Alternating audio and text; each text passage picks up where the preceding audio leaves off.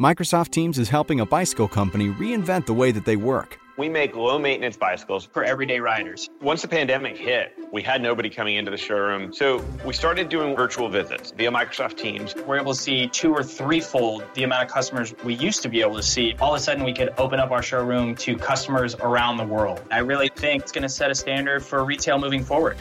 Learn more at Microsoft.com/Teams. Today on Something You Should Know, if you drink low fat milk or eat low fat yogurt, there's something you need to hear. Then, taking care of your skin the right way. And there are a lot of myths out there. The notion that if you let a wound air out, it'll heal faster is so incredibly wrong. In reality, if you cut yourself, we know that if you keep it moist, it'll heal about 50% faster plus a simple strategy to instantly free up a lot of space in your house, and how to make time for the things that matter most by eliminating the defaults in life. Things that we do automatically, or the defaults that are in our devices. Our phones check for email automatically and show us a notification when we have a new message. These defaults really are to blame for a lot of the feelings that we have that we aren't in control of our time. All this today on Something You Should Know. You know, I've often thought the world would be a much nicer, friendlier place if people just got more sleep. I mean, the statistic I've heard is that one out of three people suffer from insomnia, and over 60 million Americans feel sluggish, unproductive, or downright exhausted on a daily basis, in large part because they don't get enough sleep. I know for myself that I'm not much good if I don't sleep well. So if you have trouble sleeping, even if you've tried other sleeping aids, you need to try Omax Sleep and Stress Remedy with CBD. This breakthrough formula helps relax your mind naturally so you can get your best night's sleep ever. And when you finally do get a full eight hours of deep sleep, you will wake up refreshed with tons of energy and no grogginess. And you'll feel a difference the very first night. Omax is offering something you should know listeners 50% off their first box of Omax Sleep and Stress Remedy with CBD, plus free shipping. And if you don't experience the best night's sleep in just three nights, you can return it for a full refund. They're that confident in this product. Just go to omaxhealth.com today and enter the code SYSK for something you should know and take advantage of this incredible savings. That's omaxhealth.com, code SYSK, and get 50% off your first box. Something you should know.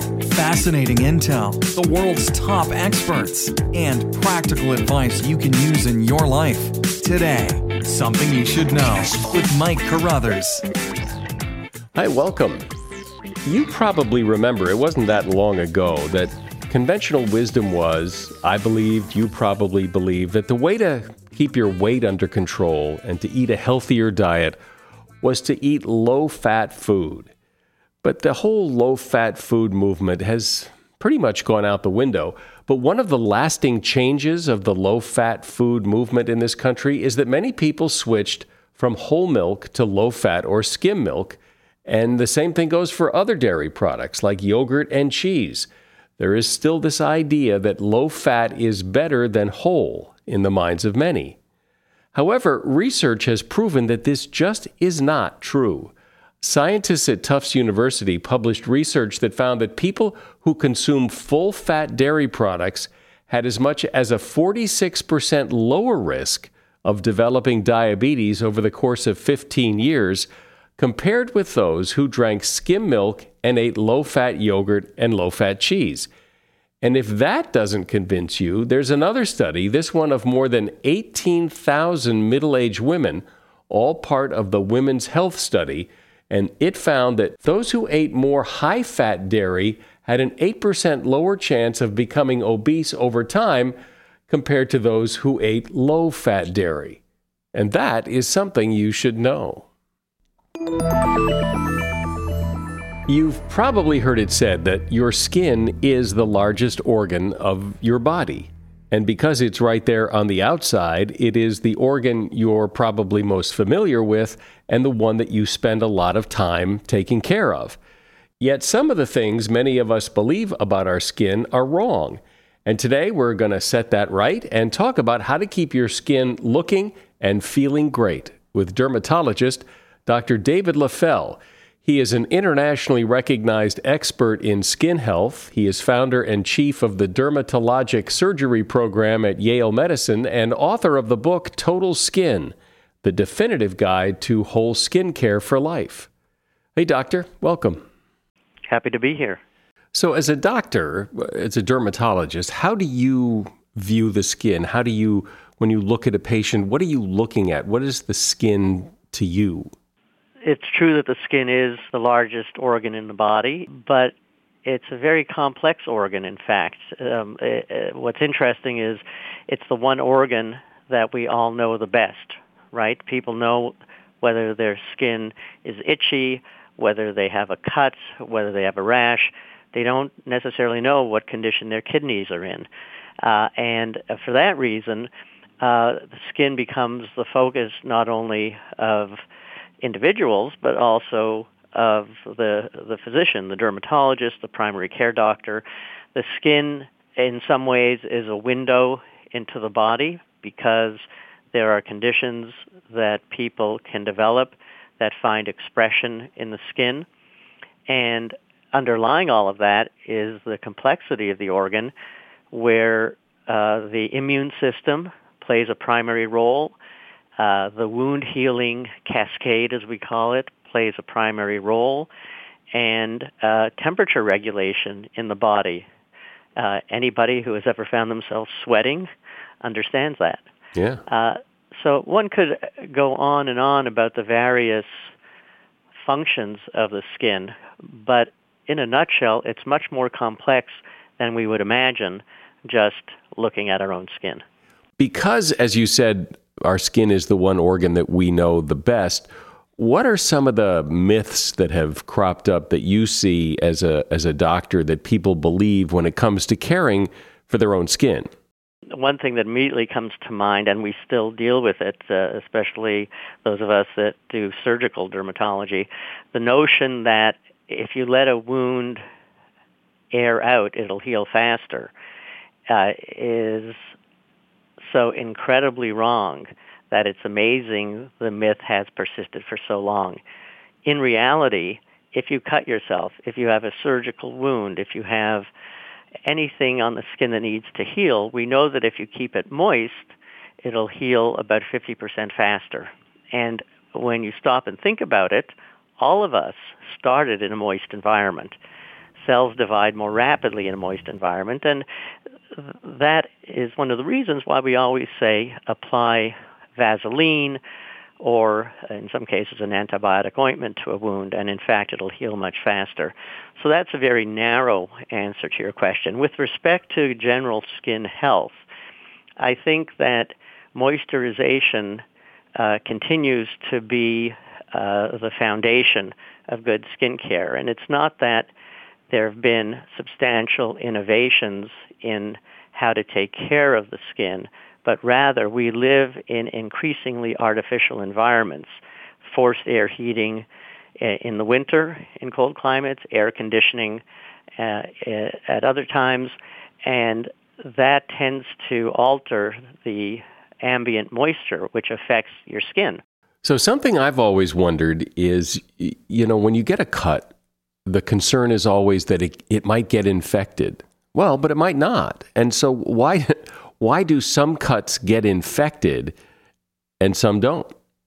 One of the reasons that most scratches and cuts don't get infected in healthy people, regardless of whether they use an antibiotic cream or not, is that there's a natural bacterial population on the skin that competes with the bad bacteria, the ones that would cause an infection if they could. They kind of uh, are there to crowd out the the bad bacteria.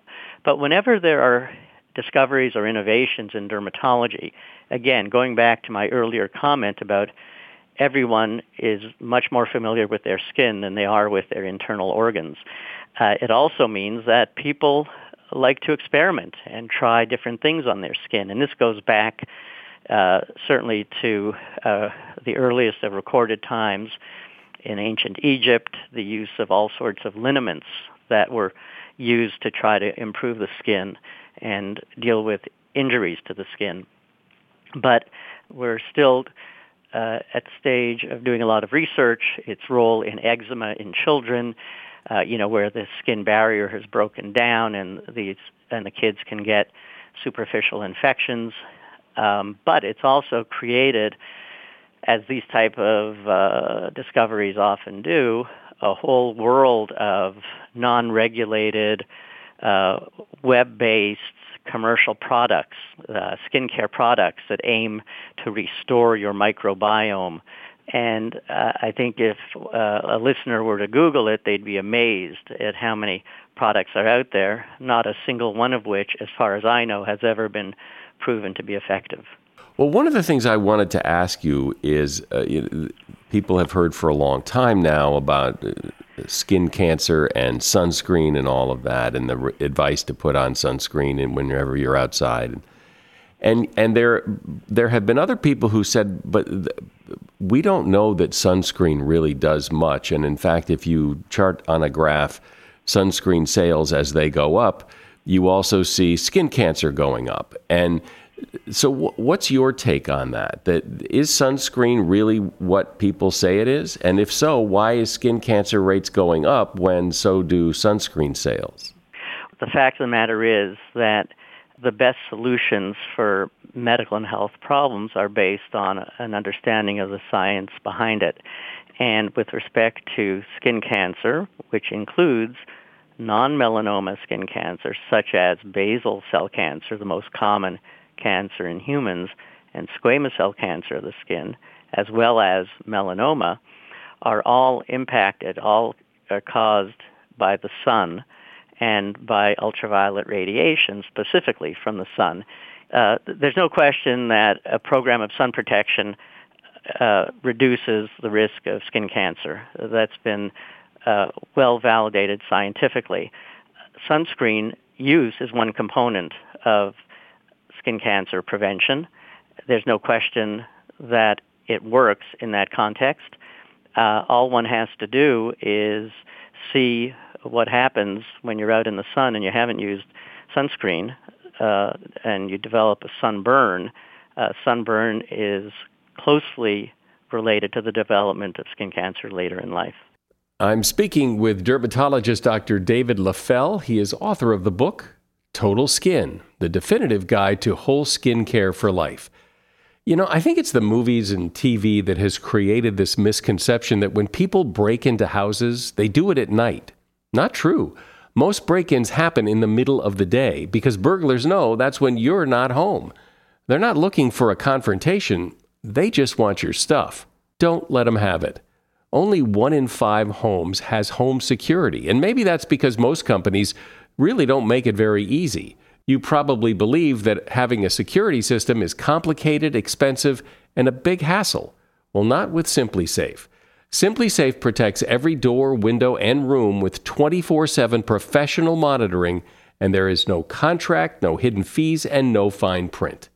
But one thing that truly makes SimpliSafe stand out is their video verification technology. When other home security systems are triggered, a lot of the time police assume it's a false alarm, and that call goes to the bottom of the list. But not with SimpliSafe. Using their video verification technology, they're able to visually confirm that a break in is actually happening, allowing police to get to the scene 3.5 times faster than other home security companies. Look, visit simplisafe.com slash something and get free shipping and a 60-day risk-free trial. You've got nothing to lose. Go now and be sure to go to simplisafe.com slash something so they know this podcast sent you. That's simplisafe.com slash something. And that link is also in the show notes. Do you own or rent your home? Sure you do. And I bet it can be hard work. You know what's easy? Bundling policies with Geico. Geico makes it easy to bundle your homeowner's or renter's insurance along with your auto policy. It's a good thing, too, because you already have so much to do around your home.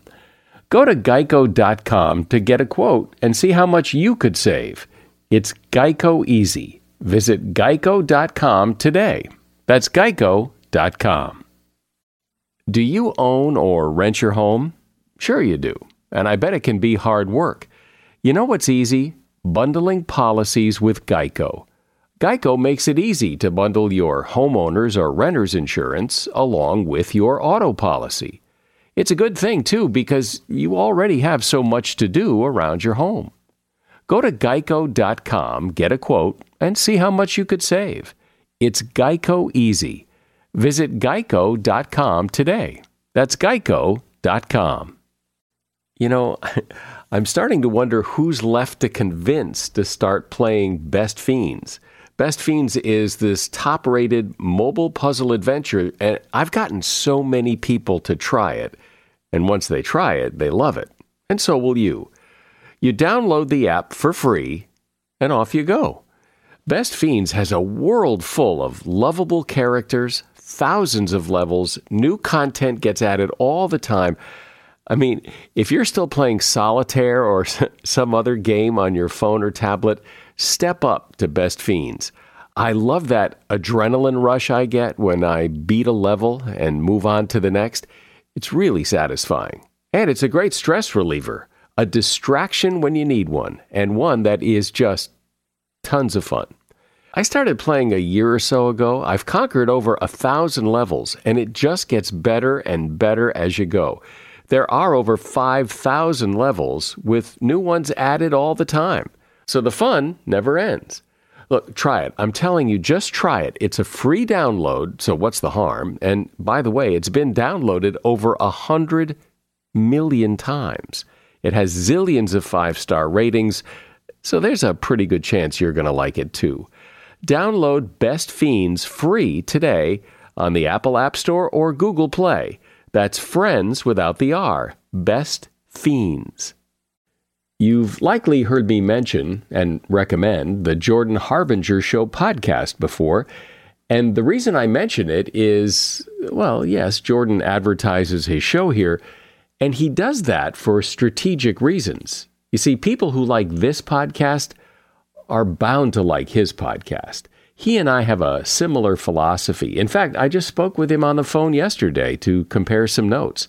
Look, I really want you to give the Jordan Harbinger show a listen. He covers a lot of topics with big name guests like Seth Godin, Mark Cuban, uh, Kevin Systrom, one of the founders of Instagram. And Jordan's done really interesting episodes where he talks about his visits to North Korea, as well as how a professional art forger somehow made millions of dollars being chased by the feds and the mafia. So, as you see, there's a lot of variety, but one constant is Jordan's ability to pull useful pieces of advice from his guests. I promise you'll find something useful that you can apply in your life in every episode of Jordan's podcast. I enjoy the Jordan Harbinger show, and, and I'm not saying that because he's advertising. It really is good. Search for the Jordan Harbinger show. That's H A R B as in boy I N as in Nancy, G E R. The Jordan Harbinger Show on Apple Podcasts, Spotify, or wherever you listen to podcasts. So, Doctor, I know it sounds cliche to say that the human body is so amazing, but, but when you think about it, it really is in the way the skin heals itself. I mean, when you get a cut, your skin heals back to the way it was, and that, that's pretty amazing. So, how does that work? Uh, there's a whole cascade of things that happen when you cut yourself. The, the cells in your blood uh, are released, and they produce compounds that stimulate the growth of scar tissue, and then allow the epidermis, the top layer of the skin, to heal over. And uh, that healing process, whether it's in the skin or the gut or the heart, is very similar and it highlights the fact that nature has endowed, I think, pretty much all organisms with the ability to repair themselves. As a practicing physician, what are some of the other myths that you come across? And there must be others that, that people cling to about their skin and how to take care of it. Well, just staying on the issue of wound healing for a moment, one of my favorite myths is the idea that applying vitamin E to a wound will help it heal not only is there no evidence for that scientifically, but it's been remarkable to me that there's actually no entity that will profit from selling vitamin E. So it really has become part of the folklore. Uh, vitamin E does nothing for wound healing. Others? What about uh, hydrogen peroxide? People love to put that on cuts and things because it bubbles up, and so it must be doing something. Yes, very dramatic bubbling. It actually, ironically, probably does the opposite of what you're hoping it'll do. Hydrogen peroxide out of the bottle over the counter uh, is a relatively weak solution, and it actually will inhibit the growth of epidermal cells. So when we have a wound that's healing naturally and we want to slow it down so that it heals nicely, we use hydrogen peroxide to slow down the healing. Uh, it serves no purpose with respect to infection in skin wounds. Does diet affect your skin in any significant way? You know, that's a, a question that opens up a very broad discussion, which I'll try to keep focused. There are certain foods that may have an impact in certain populations on acne, for example. But in general, uh, the notion uh, that you are what you eat, it's probably true in a general sense, but the direct measurable impact on skin, in my experience, is not uh, something that you can really uh, pin down. So I think the best advice is to eat healthy and protect your skin from things that we know are harmful to it. What about uh, your your fingernails? They are are they they're part of dermatology, but are they the same thing as skin, or what? What are they? They're uh, a form of keratin, the same uh, compound that makes up hair. And so hair and nails are very much a part of the specialty of dermatology. Uh, the nail uh, grows out of the uh, nail matrix, which you get a sense of when you look at your nail and you see the little white lunula, like half moon we call it. And that's the area, it's almost like a pasta maker. Uh, those are tissues that are producing the nail at some regular rate. And over age, uh, over time, nails change, of course, with uh, with the uh, aging process.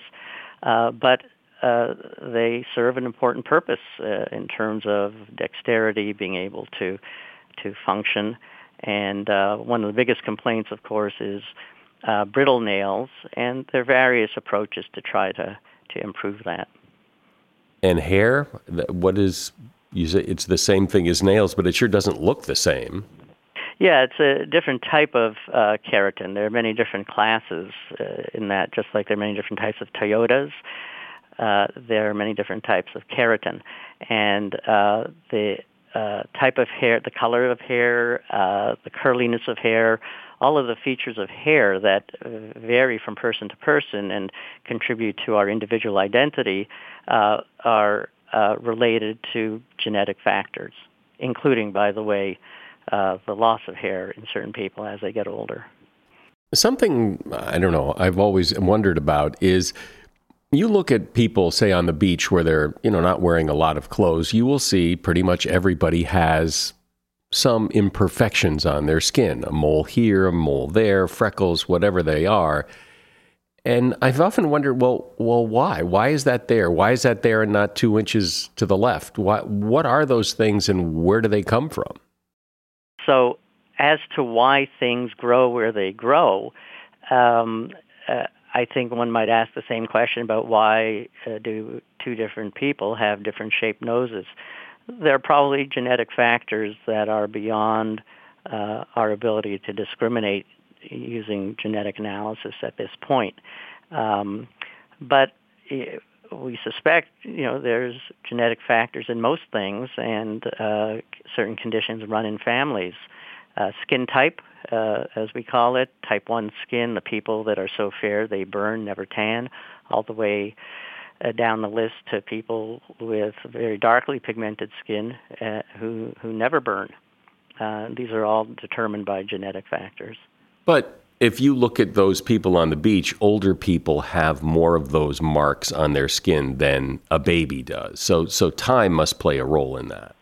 Absolutely, and uh, statistically, most of the lesions you're looking at are something called seborrheic keratoses, which I refer to as barnacles of life.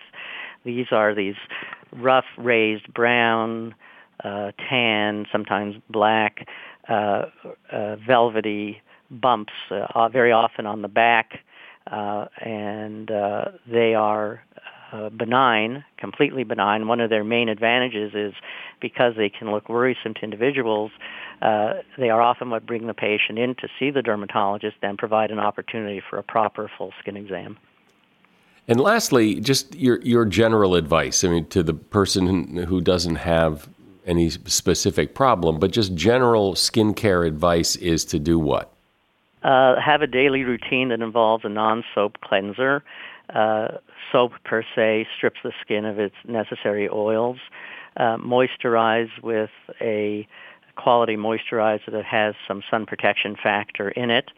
If you're going to be active while uh, outdoors, uh, use sunscreen, uh, wear a brimmed hat, as difficult as that is for some people, and uh, follow all the guidelines about avoiding sunburn. Um, you know, my philosophy is you have to enjoy life, uh, uh, so don't lock yourself in a room.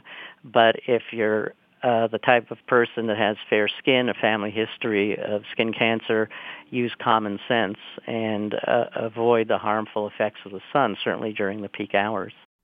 But there is the recommendation, and we've quoted on this podcast some pretty reliable sources that say you do need the sun, that you have to have some sun, that it is good for you, for your mood, for vitamin D, and all of that.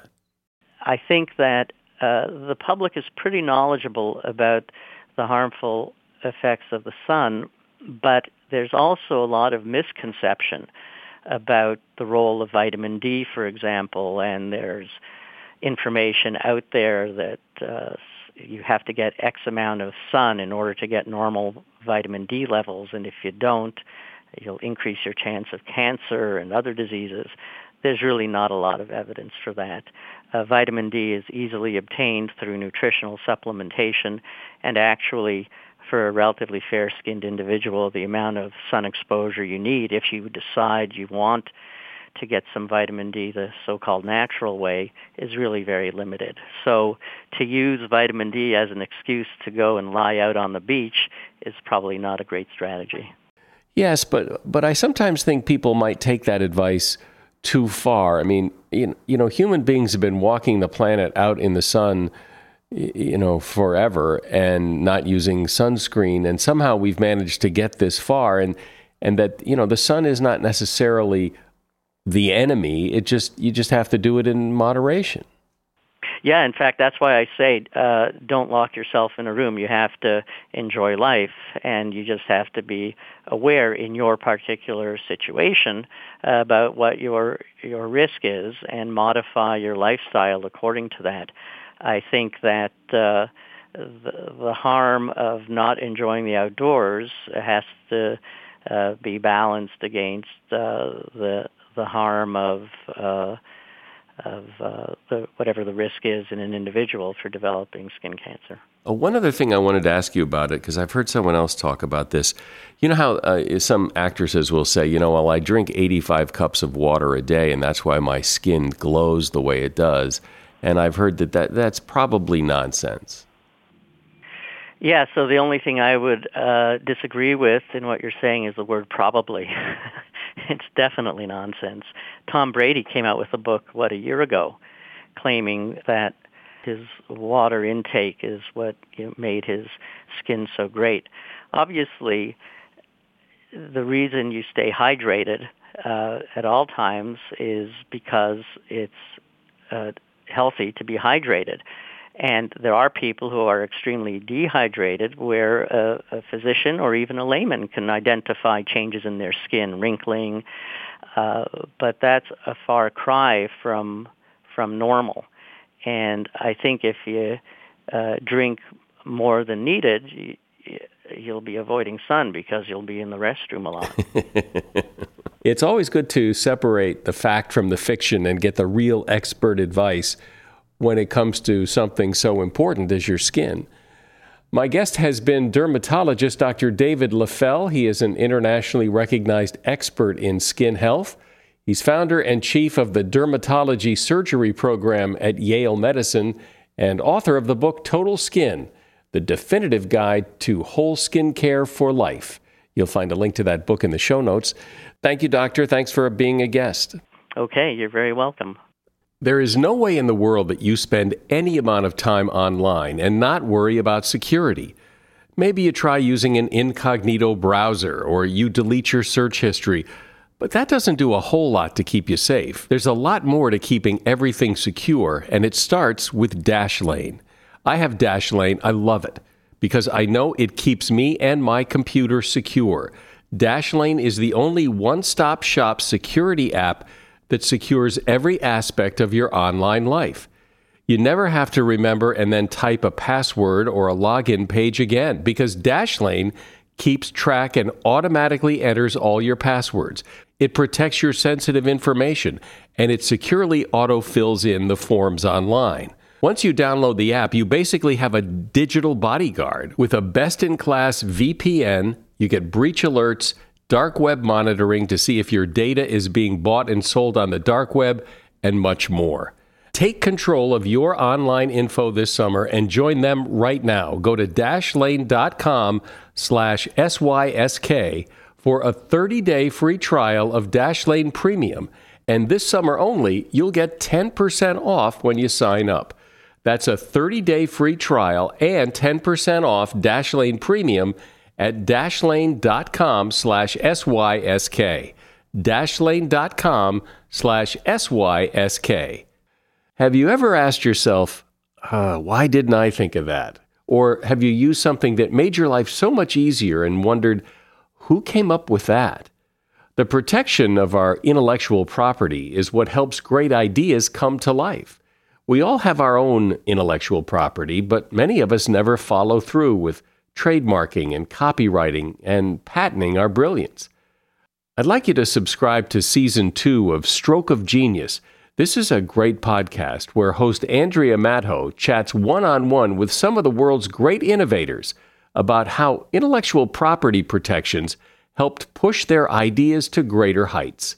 The guests on season two of Stroke of Genius include author and thought leader Temple Grandin, who you're about to hear in this podcast, but on a different subject. Also, Lisa DeLuca and inventor Kenton Lee. Listen and learn how these innovators were inspired to turn their thoughts into things. Subscribe to Stroke of Genius on Apple Podcasts, at ipoef.org, or your favorite podcast platform. I bet you know some people who seem to be really good at getting things done. They're usually very punctual. And in fact, they're so organized, they get more things done in a day than some of us get done in two or three days. I know people like that. And then there are others of us who struggle to get everything done and to be on time and we feel like we're just treading water trying to keep up with the demands on our time. And for us, I'd like you to meet John Zeratsky.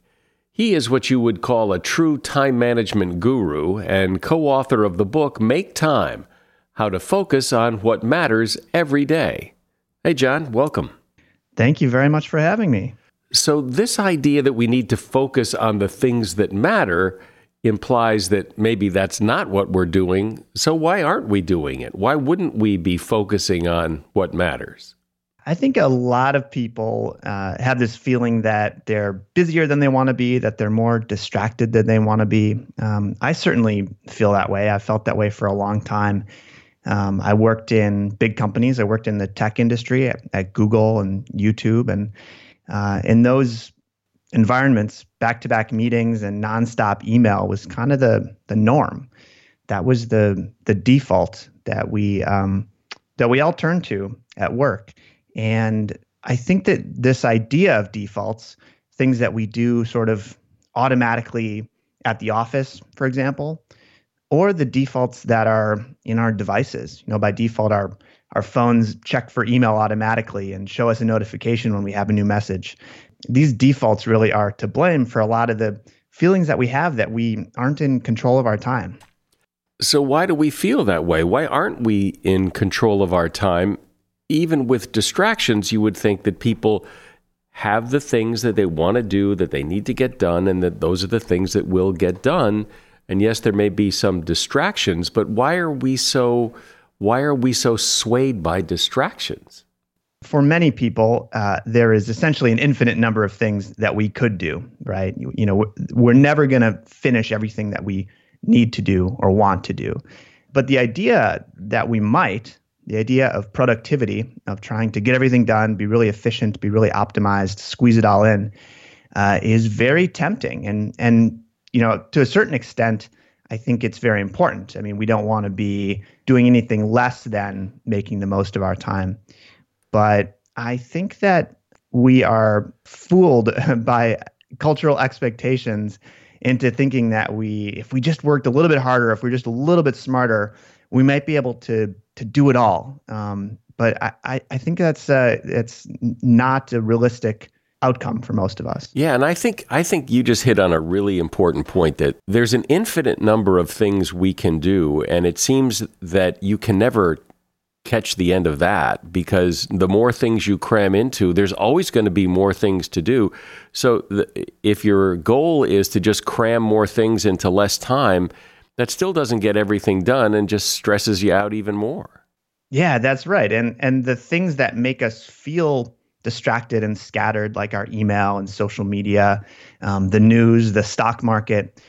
Every time we look at these things, our time becomes fragmented. We have less time for the things that we, you know, when we really sit back and, and look at the big picture, we have less time for the things that we we wish we were doing.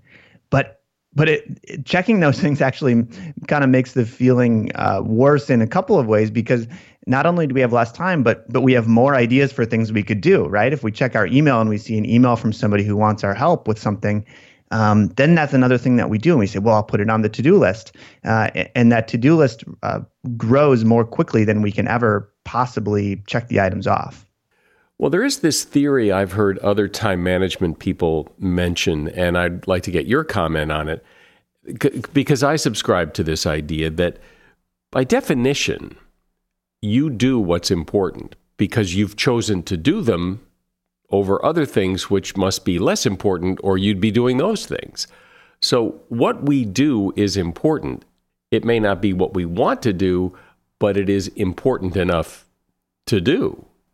Yeah, that's. I, I don't know if I agree with that. I think that that might be like the economist's uh, myth that humans are rational economic actors. You know that we always make the choice uh, with our money to maximize utility. I I do think that we are at a, uh, a subconscious level.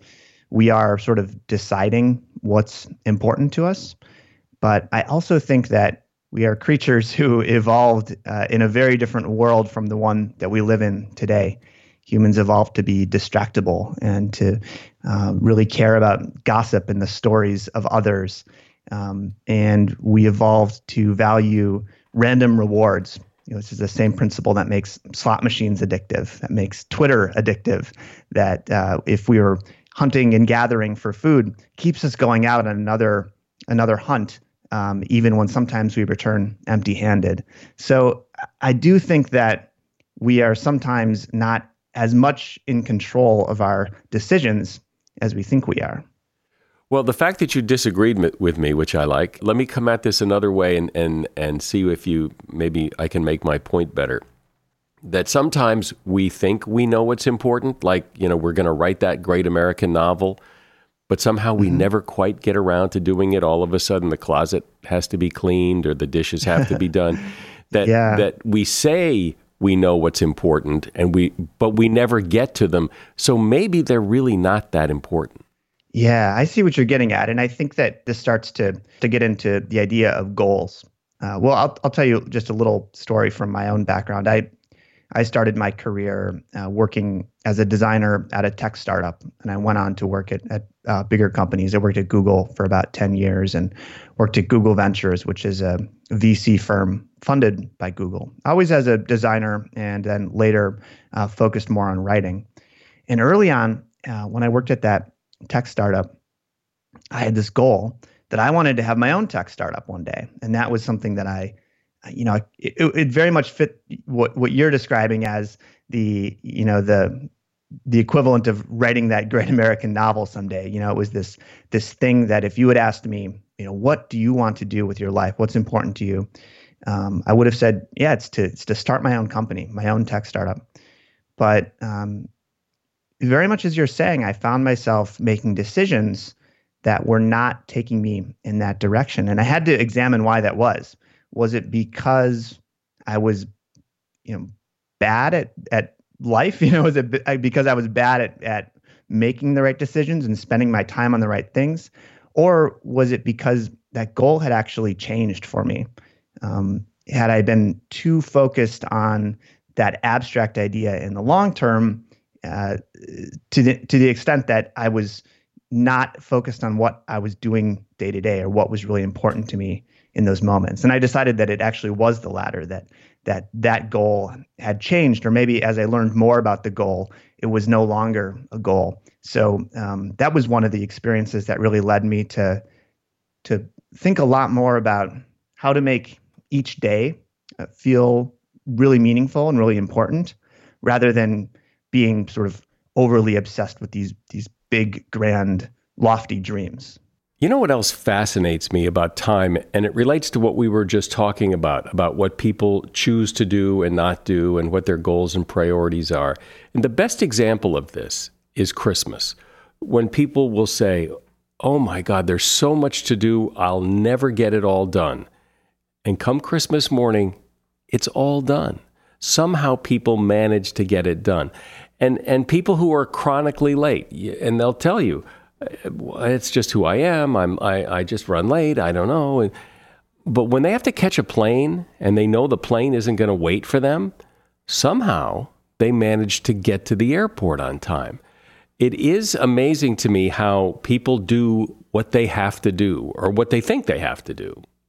When you have a deadline like that, and this happens with work and it happens, as you're saying, with, with stuff at home, we do have this incredible ability to shed all the unimportant things to to really um, to, you know to spend less time in those mindless automatic ways and more time on the thing that we need to do the thing that's really pressing. One of the things we read about in this book is about kind of doing that exercise intentionally every day. So rather than waiting for some external deadline or, or freak out moment where it's like oh my god i have to like christmas is tomorrow. There's there's a million things i have to do. I have to get them done to in a hopefully much less stressful way to to every day try to be honest with yourself about the one thing that you you want to make time for. Not the not the the big long-term goal but but the thing that you want to look back on the day and say yeah i'm happy that I did that. I'm glad that I made time for that. And use a little bit of that, you know, sort of motivation that comes from recognizing what's important short term to try to structure our days around the things that day after day really are going to bring joy to our lives. So, talk about your approach, your philosophy, and maybe more importantly, your strategy uh, handling time four steps, sort of a, a core framework of four simple daily steps. And it actually starts with choosing a daily highlight, something that you want to prioritize and protect in your day. And this can be something at work, it could be something at home, it could be something that has to be, get done, or something that you just want to do. Uh, we usually find that sort of a 60 to 90 minute activity is kind of the sweet spot for that highlight. And obviously it's not the only thing you're going to do that day, but it's kind of the it's the motivation. It provides the clarity. It's the it's the thing that you look forward to. And then you can you can back that up with the next step, which we call laser, which is all about uh, taking control of your attention so that you're not wasting time on checking email and Twitter and Instagram and the news more often than you'd like to be. You know, I use all those things, um, and those things are they're all great and useful in their own ways, um, but they they do have a tendency to kind of suck our time away. So create barriers to this type of distraction to make it more easy to stay focused on that highlight. So how do you how do you recommend people do that? I think that one of the the tricks to sort of reclaiming your attention is actually to add that friction back in to make it more difficult. So, for example, one of the most powerful things that I've done, this was an idea that was um, inspired by my co-author Jake Knapp that I uh, wrote Make Time with, is to remove all of the distracting apps from my phone. So we call it the distraction-free phone. And the idea is that any app that has an endless supply of interesting and, and replenishing content. We call those infinity pool apps um, to remove those from the phone. So my phone doesn't have email on it, doesn't have Twitter, doesn't have Instagram, doesn't have the news. Um, and I still do all of those things. I just don't have that constant temptation of the phone in my pocket or in my hand uh, to, you know, do a quick check of something that turns into a, a not so quick check. Um, another tactic that's that's in the book that I use every single day is to log out of those distracting websites on the computer. So I've actually changed my password for, say, Twitter to something that's a kind of a random string of characters that I can't possibly remember, stored it in a password manager app, and then logged out of that site. So if I sort of subconsciously type in uh, twitter.com, which you know I do a few times a day without really thinking about it, then instead of the feed full of interesting content, I see the login screen and I think, oh, yeah, that's right. I need to pause and I need to think about why I'm doing this right now and if this is actually how I want to be spending my time. It seems that so much of the talk about time management and productivity and all this is all about work and getting more stuff done that you have to get done, chores, projects, and all that. But don't you think it's also important uh, that you you've got to build in the fun stuff too? Otherwise, it's it gets pretty dull. I think it's super important. I think that this idea of a highlight it can be something that's that feels very productive. It can be something that you need to get done or you want to get done at work. But it can also be something that's just fun, something that you you want to do. For example, uh, I'm in San Francisco right now, but I I live in Wisconsin, and the night before I flew out to San Francisco, my wife and I were planning to go to a baseball game, see the Milwaukee Brewers. And uh, I had a bunch of work to do that day, but my highlight for that day was actually the baseball game at the end of the day. And that helped me kind of keep everything in perspective. It helped me make sure that I had finished my work in time, that I had packed for the trip the next day, um, so that I could really enjoy that that game. You know, I could really enjoy going there with my wife and and her family, and uh, and and I could really enjoy that highlight um, rather than trying to to squeeze it in at the end of a long day. Well, I know it's cliche to say, you know, all we have is time, but it's true. All we have is time. And it's good to get some ideas on how to better use it, how to get control of it, how to get a rope around it so you can use your time better. My guest has been John Zeratsky. He is a time management expert and co author of the book, Make Time How to Focus on What Matters Every Day. There's a link to the book in the show notes. Thanks for being here, John. All right, cool. If you have 30 minutes, there are a bunch of things you can find in your closets and garage that you can toss right now with no regrets and miraculously have a ton more storage space.